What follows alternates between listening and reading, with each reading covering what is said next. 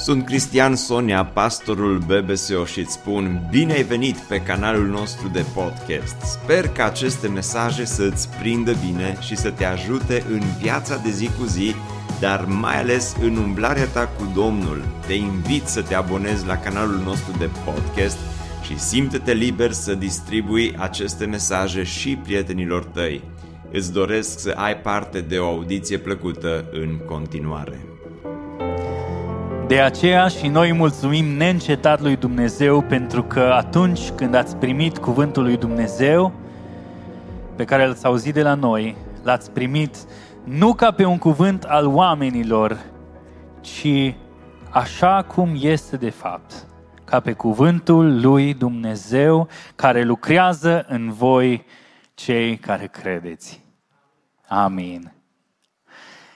Ce frumos, și m-am uitat peste sală și am văzut biserica cântând înflăcărată despre cuvântul lui Dumnezeu care ne luminează pașii, ne luminează inima, ne luminează viața și, conform acestui verset pe care tocmai l-am citit, lucrează în noi cei care credem.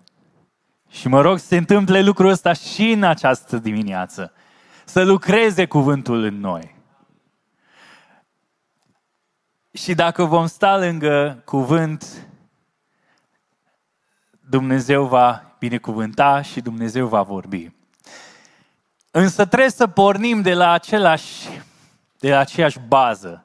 Și vreau să ne cercetăm și vreau să mă asigur că toată lumea e de la același nivel. Cuvântul lui Dumnezeu este autoritate în viața mea. Vreau să aud asta mai cu putere, că altfel nu putem merge mai departe, că n-o să mergem împreună pe drum. Cuvântul lui Dumnezeu este autoritate în viața mea. Amin. Deci toți credem asta. Putem să mergem mai departe. Bun. Super. Hai să ne rugăm. Doamne, tocmai ne-ai auzit. Tocmai ai auzit cum biserica ta a declarat că cuvântul tău este adevărat și este autoritate în viața noastră. Că este divin, că este inspirat de tine. O, ajută-ne să trăim lucrul ăsta. Și astăzi suntem uimiți, suntem smeriți, suntem compleșiți de faptul că Dumnezeu, Creatorul Universului, s-a revelat, s-a descoperit. Ne-a descoperit cine a creat Universul. Ne-a descoperit calea spre mântuire. Și ajută-ne să stăm astăzi sub cuvântul tău, sub autoritatea lui. Și nu doar azi, toată viața noastră. Iar pe mine te rog să mă ajut să spun cuvintele tale. Simt foarte tare și adânc povara ce vrei tu să spui azi bisericii și te rog, Doamne, să vorbești tu. Și noi să fim robii tăi care te ascultă. Amin.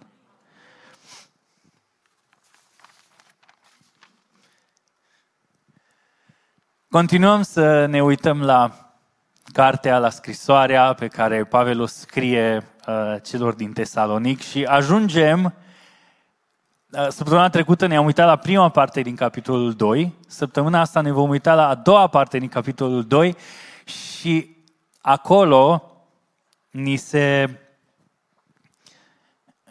găsim o porțiune din text care vorbește despre persecuție.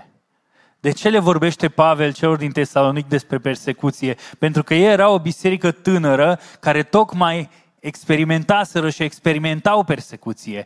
Și aș vrea să ne întoarcem în Fapte, capitolul 17, un pic, ca să înțelegem, să ne reîmprospătăm contextul în care este scrisă această epistolă. Și apropo, o să citim mult în dimineața asta și vă rog să urmăriți împreună cu mine. E foarte important ca să putem să mergem pe același fir împreună. Dacă o să vă văd cu telefoanele în mână, o să știu că aveți Biblia deschisă. Așa că vă rog să o faceți. Fapte 17, versetul 1.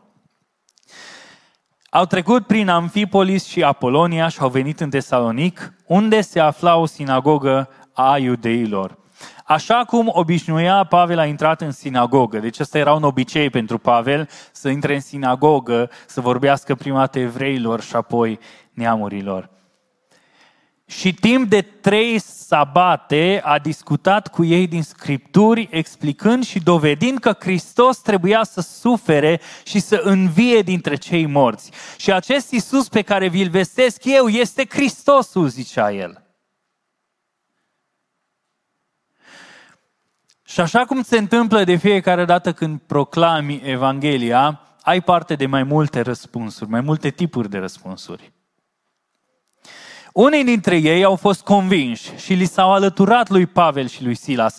Tot așa au făcut și o mare mulțime de greci devotați și nu puține femei de seamă. Dar, și acum vine celălalt tip de răspuns, iudeii au devenit invidioși. Și luând de prin piețe niște oameni răi, au format o gloată și au întărâtat cetatea. Au venit la casa lui Iason și au început să-i caute pe Pavel și pe Silas ca să-i aducă afară la mulțime. Pentru că nu i-au găsit, l-au târât pe Iason și pe alți câțiva frați înaintea conducătorilor cetății, strigând: cei ce au răscolit lumea au venit aici, iar Iason i-a găzduit. Toți aceștia lucrează împotriva decretelor lui Cezar, spunând că există un alt împărat, Iisus. Când mulțimea și magistrații au auzit aceste cuvinte, s-au tulburat. Apoi, după ce au luat de la Iason și de la ceilalți o garanție, le-au dat drumul. Imediat ce s-a înnoptat, frații i-au trimis pe Pavel și pe Silas la Berea. Săptămâna asta am recitit după destul de multă vreme toată cartea Faptele Apostolilor și fac o mică paranteză, vă îndemn să faceți și voi lucrul ăsta. Citiți Faptele Apostolilor și o să vi se reîmprospăteze credința. Asta o să se întâmple. În alt târgu, citind cartea Faptele Apostolilor, am văzut în acest text, în Fapte 17, în evenimentele care s-au întâmplat în Tesalonic, un tipar. Pavel predică Evanghelia în sinagogă. Atât evrei cât și non-evrei primesc Evanghelia, primesc vestea bună a iertării păcatelor, iar apoi se formează o bandă de dușmani a Evangheliei care agită orașul. Ucenicii, biserica, sunt persecutați și apoi ucenicii sunt nevoiți să părăsească orașul, să meargă în altă parte. În mai multe orașe în care s-au oprit ucenicii, de-a lungul călătorilor lor de plantare de biserici, s-a întâmplat exact același lucru. Ba mai mult, de multe ori sunt urmăriți din oraș în oraș de aceeași bandă de agitatori care vor să se asigure că vor eșua în misiunea lor de a aduce oameni pe această cale nouă, această mișcare nouă care a pornit. Și acum, sunt câteva detalii care ne spun ceva despre această biserică. Și aș vrea să vă imaginați un pic și să facem un exercițiu, să ne imaginăm mai bine ce se întâmplase acolo. Pavel predicase acolo 3 sabate. Deci nu 3 săptămâni întregi, ci 3 sabate. Astea au fost primele întâlniri ale bisericii din Tesalonic. 3 sabate. Iar după 3 sabate, după ce oameni îs eliberați de păcat și se bucură de vestea bună a mântuirii lui Hristos și vin la Hristos și își predau viața lui și sunt botezați, câțiva din evrei din sinagogă nu mai pot. A fost prea mult. Și sunt mânați de invidie. Invidie. Și o să vedem că nu singurii mânați de invidie ca să persecute biserica și oamenii lui Dumnezeu. Dar e foarte interesant că sunt mânați de invidie. Fac o gloată și pe acești credincioși tineri în credință, cât se poate de nou născuți în credință, dacă pot să zic așa, copii în credință, sunt persecutați. Iar Pavel este îngrijorat de lucrul ăsta. Și o să găsim în capitolul 3 pe Pavel stând în Atena, nemaiputând de îngrijorare, până și scrie acolo, până la urmă n-am mai putut și l-am trimis pe Timotei să vadă dacă sunteți ok. În multe alte localități unde a mers Pavel a stat mult mai mult. A stat câte 1 an jumate, a stat câte 3 ani. Însă acolo stătuse doar 3 săptămâni și a văzut sămânța rodind. Și pentru că sămânța asta, pentru că biserica asta din Tesalonic era așa de fragedă, era așa de firavă, abia ieșise în firicel din pământ, îl trimite pe Timotei să vadă dacă sunt ok. Cum interpretează un creștin proaspăt întors la Dumnezeu care a primit mesajul împăcării cu Dumnezeu și care s-a văzut eliberat de păcate, poate eliberat de duhuri, eliberat de vinovăția trecutului, care după 3 săptămâni este târât afară în cetate și oamenii țipă la el și urlă și îl lovesc și îl scuipă. Cum procesează un tânăr, un om așa de tânăr în credință asemenea evenimente? Ei bine, asta era și o preocupare a lui Pavel, pentru că el scrie în partea a doua a capitolului 2, le scrie tocmai să aducă sens în ceea ce se întâmplă, în evenimentele care se petrec, să-i ajute să înțeleagă persecuția prin care trec, de ce se întâmplă. Astfel, citim și vă rog să mergeți împreună cu mine în 1 Tesaloniceni, capitolul 2, de la versetul 14. Și vedem că Pavel acolo pune lucrurile dintr-o perspectivă largă și o să vedeți imediat la ce mă refer. Voi, fraților, ați urmat exemplul bisericilor lui Dumnezeu care sunt în Iudeea și care sunt în Hristos Iisus, pentru că și voi ați suferit aceeași persecuție din partea compatrioților voștri pe care au suferit-o ele din partea iudeilor. Și ne oprim aici. Nu sunteți singura biserică care este persecutată. Biserica din Iudeea, de unde venim noi, este și ea la rândul ei persecutată din cauza lui Hristos. Dar mergem mai departe, versetul 15. Care l-au omorât pe Domnul Iisus și pe profeți, iar pe noi ne-au persecutat. Și îmi vine în minte un pasaj, un discurs foarte dur pe care Domnul Iisus îl adresează fariseilor și cărturarilor. Vedeți aici, Pavel spune, care l-au omorât pe Domnul Iisus, și știm cum, de fapt, dacă stai să te gândești, s-a întâmplat un lucru foarte similar cu ce s-a întâmplat în Tesalonic.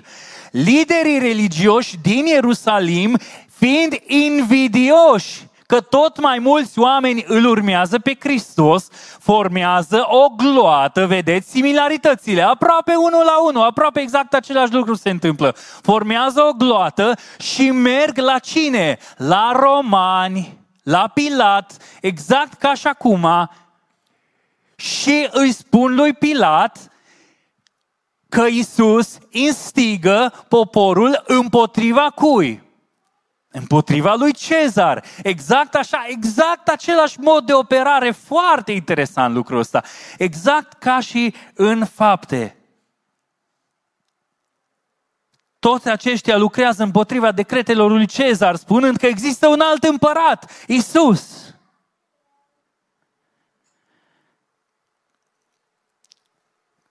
Și înainte de asta, și înainte de a-l omorî pe Domnul Iisus, mergând mai în spate în istorie, alți oameni împotrivitori au omorât profeții pe care Dumnezeu i-a trimis la popor ca să-l cheme la pocăință. Și în Matei 23 îl vedem pe Hristos făcând exact aceeași legătură. Și o să vedem că textul din 1 Tesaloniceni 2, pe care spune acolo Pavel, este bazat pe ceea ce spune aici Domnul Iisus în Matei 23 și sunt anumite cuvinte care sunt exact aceleași folosite. Deci e clar că acolo Pavel de fapt cita pe Domnul Iisus. În Matei 23, Domnul Iisus are un discurs foarte dur la adresa fariseilor. Cred că este cea mai dură critică pe care a adus-o, pe care o găsim în Scripturi, să o fi adus Domnul Iisus fariseilor. Și este un capitol întreg. Dar de dragul timpului vom citi doar o bucățică din acest pasaj care este relevantă pentru noi. Matei 23, de la versetul 29. Vai de voi, cărturari și farisei ipocriți, căci voi zidiți mormintele profeților și împodobiți mormintele celor drepți. Și spuneți, dacă noi am fi trăit în zilele strămoșilor noștri, n-am fi fost părtași cu ei la vărsarea sângelui profeților. Astfel voi înși vă mărturisiți că sunteți urmașii celor ce i-au ucis pe profeți. Și acum vreau să mergem înapoi la Tesaloniceni ca să fac o paralelă între două texte. În 1 Tesaloniceni 2, de la 15, spune: Iudeii aceștia nu sunt plăcuți lui Dumnezeu și sunt potrivnici tuturor oamenilor, căci ne împiedică să le vorbim neamurilor pentru a fi mântuite. Astfel ei întotdeauna umplu măsura păcatelor lor, dar în cele din urmă i-a ajuns mânia lui Dumnezeu. Ce înseamnă asta? Ei întotdeauna umplu măsura păcatelor lor. Și ne întoarcem în Matei 23, versetul 32, continuăm exact de unde am lăsat și spune: umpleți deci măsura strămoșilor voștri. Șerpilor, pui de vipere, cum veți scăpa de condamnarea la ghenă? De aceea, iată, vă trimit profeți, înțelepți și cărturari. Pe unii dintre ei îi veți omorî și îi veți răstigni, iar pe alții îi veți biciui în sinagogile voastre. Sună cunoscut? Și îi veți persecuta din cetate în cetate. Sună cunoscut? Pavel și Sila pleacă din Tesalonic la Berea, merg acolo tot în sinagogă, așa cum era obiceiul lui Pavel, le vorbește celor din sinagogă și îi convinge prin Scripturi că Iisus este Hristosul și dintr-o dată apare cineva la ușă. Cine credeți că este? Sunt chiar instigatorii din Tesalonic care merg după Pavel. Și pentru mine este absolut fascinant că Domnul Iisus prevestise că asta se va întâmpla. Îi veți persecuta din cetate în cetate. Ierusalime, Ierusalime, care-i omori pe profeți și îi ucizi cu pietre pe cei trimiși la tine. De câte ori am vrut să-ți adun copiii așa cum își adună cloșca pui sub aripi, dar n-ați vrut. Iată că vi se lasă casa pustie. Și ce vrea să zic aici Domnul Iisus și ce vrea Pavel apoi pe baza cuvintelor Domnului Iisus să le transmită bisericii din Tesalonic este următorul lucru. Ceea ce experimentați voi, persecuția prin care treceți voi acum, nu este un lucru nou. Înaintea voastră au fost persecutate bisericile din Iudeea, au fost persecutat Domnul Iisus, au fost persecutați profeții înaintea Lui.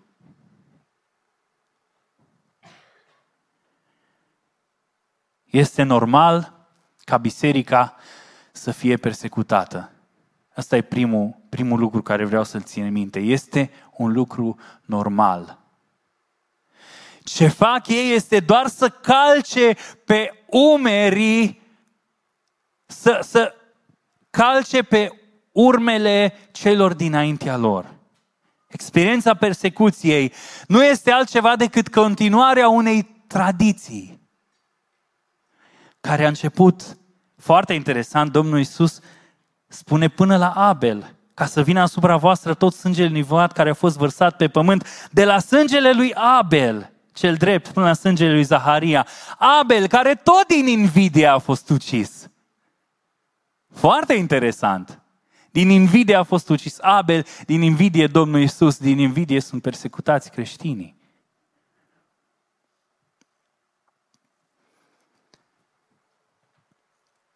Astfel, de-a lungul istoriei, Dumnezeu își cheamă poporul, ei îl resping, apoi îl cheamă din nou, apoi îl resping din nou și tot Vechiul Testament, dacă îl citiți, asta o să găsiți. Un Dumnezeu care își cheamă mereu poporul și el îl respinge mereu. Și cea mai mare respingere, bineînțeles, că se întâmplă atunci când îl răstignesc pe Domnul Iisus Hristos. Dar ultimul mare act de rebeliune a poporului lui Israel este persecutarea bisericii. De-aia spune Pavel, dar în cele din urmă i-a ajuns mânia lui Dumnezeu. Și Domnul Iisus spune în Matei, iată că vi se lasă casa pustie.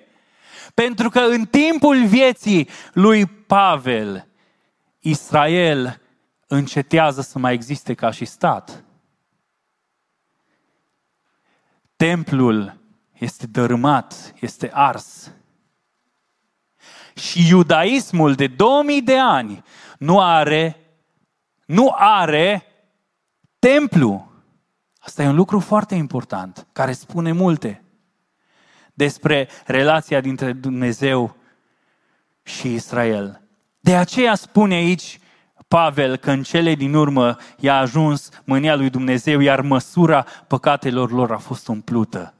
A fost prea multă rebeliune acolo. Și de aceea Domnul îl trimite pe Pavel la neamuri și noi ne aflăm printre ei și suntem recunoscători că Dumnezeu ne-a dat și nouă oportunitatea să-L cunoaștem. Amin. Amin. Deci, este normal. Ce le spune Pavel bisericii și ce ne spune azi Domnul nouă este că persecuția este un lucru normal.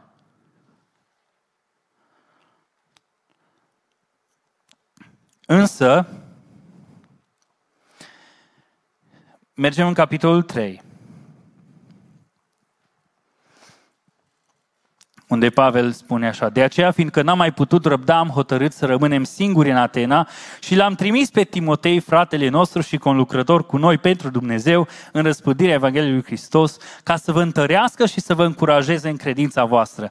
Pentru ca nimeni să nu se clatine în aceste necazuri, că știți că la aceasta suntem destinați. Când eram la voi, v-am spus dinainte că urmează să fim asupriți, așa cum s-a și întâmplat, după cum bine știți.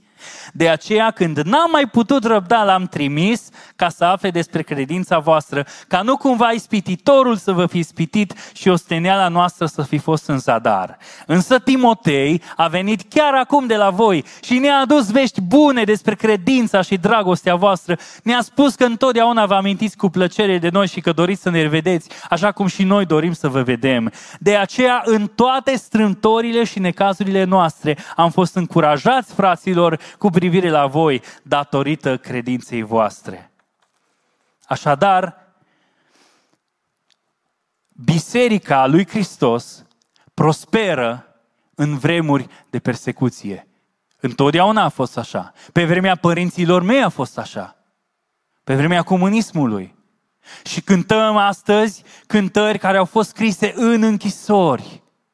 Și citim cărți despre cum Dumnezeu a lucrat în mod miraculos în închisorile comuniste. Și citim Faptele Apostolilor și vedem cum Dumnezeu lucrează în mod miraculos acolo, în timpul persecuției. Persecuție scrie pe toată cartea Faptele Apostolilor, de la început până la sfârșit. Și cu toate astea, Biserica lui Hristos va birui pentru că Hristos este cu ea. Dacă și o biserică mică, cum este Tesalonic, care după ce s-a întâlnit de 3 ori a început să fie persecutată, dacă și o biserică așa de mică și de firavă și de fragilă, Dumnezeu poate să o ajute să nu fie doborâtă de cel rău prin persecuție, înseamnă că și orice biserică Dumnezeu poate să o ajute să treacă prin aceste fel de necazuri. Dar poate vă întrebați, dacă persecuția este persecuția bisericii este un lucru normal. Ce spune asta despre noi? Pentru că, în mod evident, comparând contextul în care ne-a pus pe noi Dumnezeu acum cu contextul acela, nu seamănă lucrurile. Noi,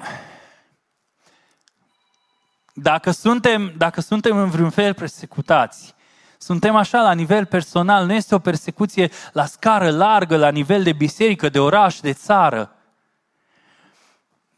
Am tendința să mă îngrijorez că ceva nu e în regulă, pentru că nu există persecuție.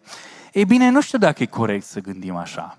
Pe de o parte, Dumnezeu știm clar că Dumnezeu este Cel care este la cârma istoriei și El hotărăște când să îngăduie unui conducător a acestei lumi să persecute biserica și El este Cel care îl oprește și nu-l lasă. Și dacă astăzi nu există o persecuție la nivel larg asupra bisericii, asta este voia lui Dumnezeu și eu sunt liniștit de lucrul ăsta.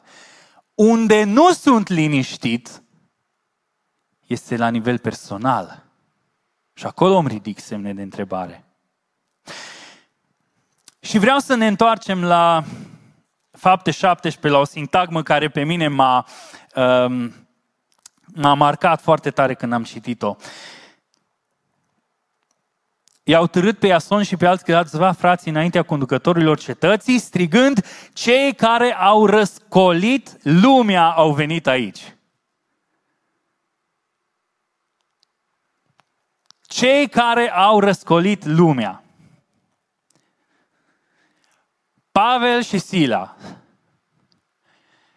merg din oraș în oraș și ce fac? Predică că există salvare de la mântuire și că Hristosul ăla pe care l-așteptau evrei de atâția ani a venit și a venit să-i mântuiască. Și acest mesaj răscolește lumea. De ce răscolește lumea acest mesaj? E un mesaj pozitiv, e un mesaj de pace. De ce răscolește lumea acest mesaj? De ce mi-e frică de atâtea ori să îi ridic în discuție cu cineva? M-am botezat la 12 ani. Și la 12 ani, după ce m-am botezat, eram o bombă. Eram așa de bucuros și așa de încântat să vorbesc cu toată lumea și să le spun și să-i conving și să stăruiesc de ei și să-mi trăiesc credința. Eram și foarte neînțelept și aveam tendința să dau cu Biblia în cap oamenilor și nu prea funcționează chestia asta din propria experiență, dar probabil că și din a voastră. Însă s-a întâmplat ceva trist în viața mea.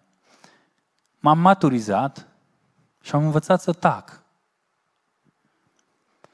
Am învățat să tac ca să mă feresc de situații penibile. M-am săturat, am învățat să tac ca să nu sufăr. Și a funcționat. Vreau să știu așa de curiozitate, mai este cineva în sala asta care a avut așa o perioadă în care a fost foarte cu zel pentru Domnul și între timp a învățat să tacă? Mai este cineva? Cineva își aranjează masca, nu știu dacă e un răspuns. Numai eu. Asta e. Așa sunt eu mai ciudat.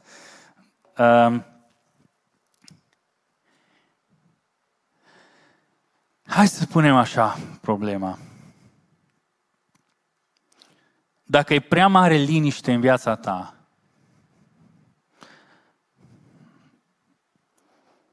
s-ar putea să fie o problemă acolo.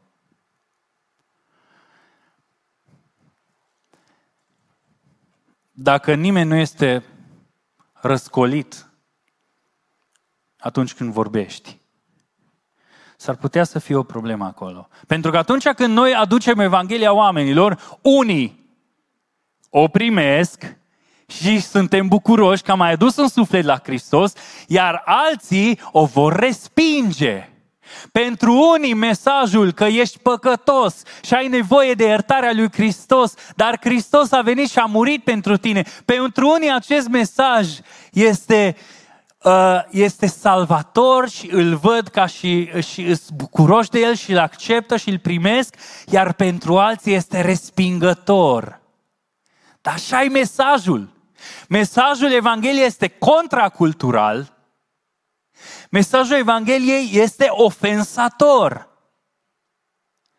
Este ofensator pentru iudei, pentru că un om care a avut carne și oase și care a călcat pe pământ s-a autointitulat Hristosul. Și este ofensator pentru greci, care au un panteon, care au o grămadă de zei la care se închină și vin ăștia și ne spun că Iisus este singurul Dumnezeu.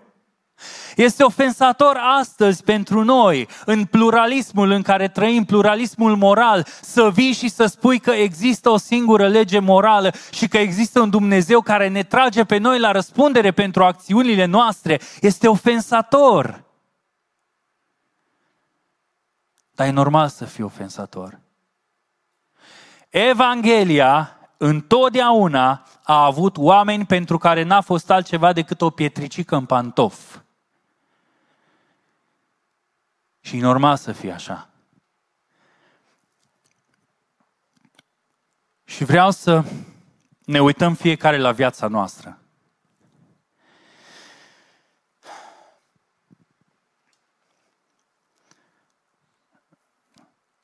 Crezi cu adevărat că așa cum tu ai primit mântuirea lui Hristos, Dumnezeu vrea să-i cheme pe toți la pocăință?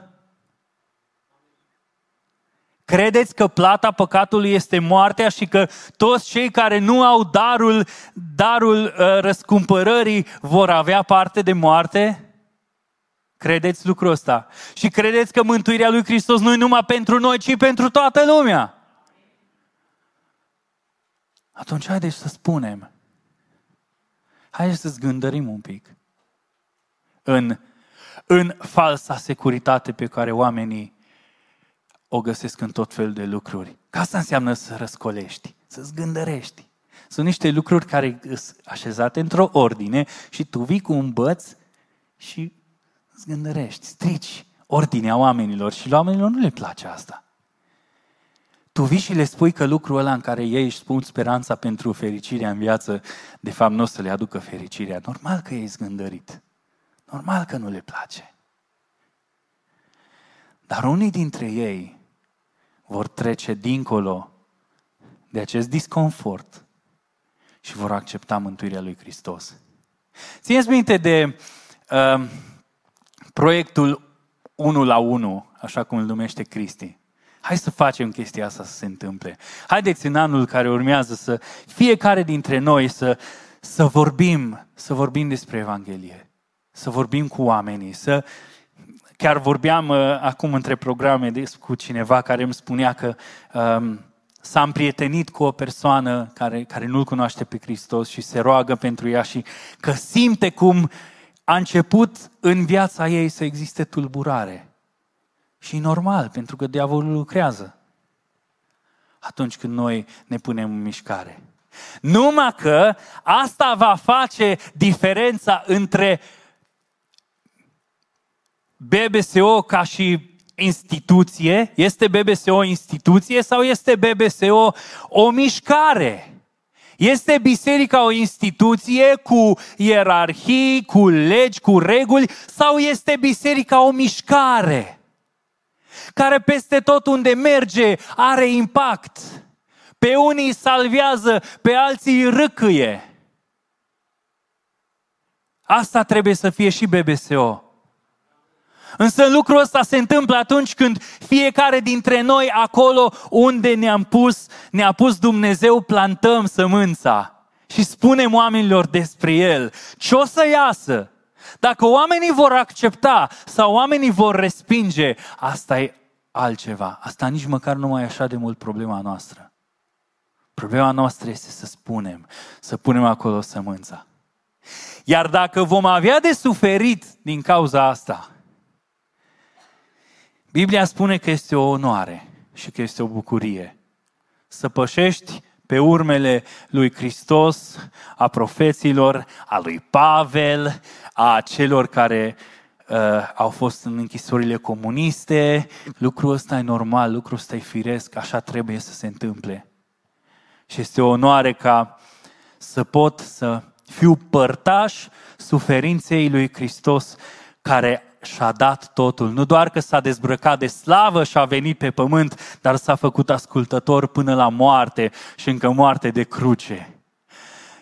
Dacă Hristos a făcut asta pentru mine, atunci vreau și eu să fac asta pentru El. Amin.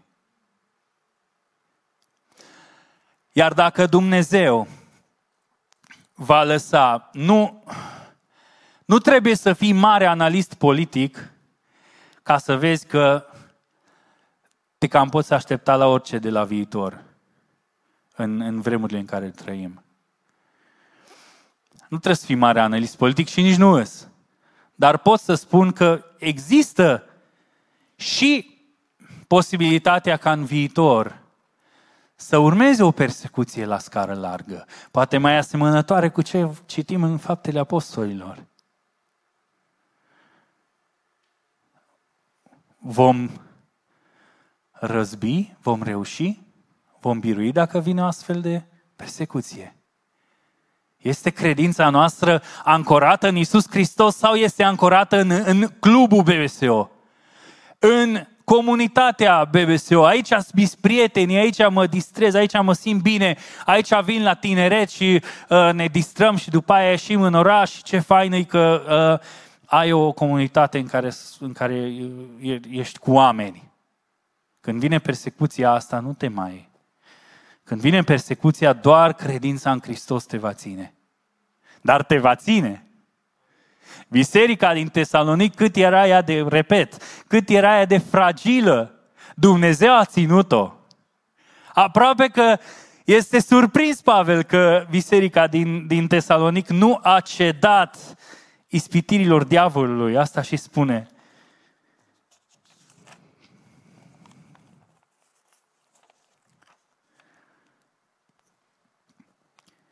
Când n-am mai putut răbda, l-am trimis pe Timotei ca să afle despre credința voastră, ca nu cumva ispititorul să vă fi ispitit și osteneala noastră să fi fost în zadar. Și n-a fost în zadar.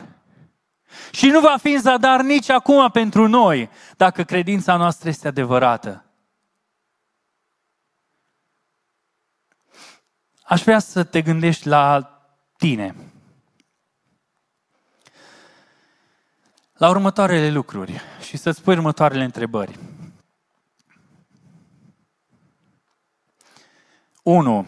Când a fost ultima dată când ai spus la cineva despre Domnul? La câți oameni ai spus despre Domnul în ultima lună, în ultimul an? 2. Cât ești dispus să suferi pentru cel care a suferit pentru tine? Și am o credință destul de mare care să mă ajute să trec prin Marea Roșie a persecuției. Și 3. Tu ca și creștin faci valuri. Nu de dragul de a face valuri, nu de dragul de a ne arăta cu nasul pe sus față de ceilalți, nu de dragul de a arăta că noi avem dreptate și ei nu. Nu căutăm persecuția. Căutăm să-L mărturisim pe Hristos. Asta căutăm, asta dorim. Însă, foarte probabil, dacă ești un creștin care îl mărturisește pe Hristos activ, faci niște valuri, zgândărești. Cei din jurul tău și poate chiar și în viața ta. Cum e viața ta de credință? Este ea monotonă și plictisită și vii aici la biserică și mai vii pe la ce se mai face și în rest... Ce le spui oamenilor luni la servici când te întreabă ce ai făcut în weekend? Uite, asta e o întrebare așa simplă. O scalzi că n-a și o cu curățenia pe acasă cu astea? Sau le spui despre credința ta? Ce le spui? Ai curaj să zgândărești?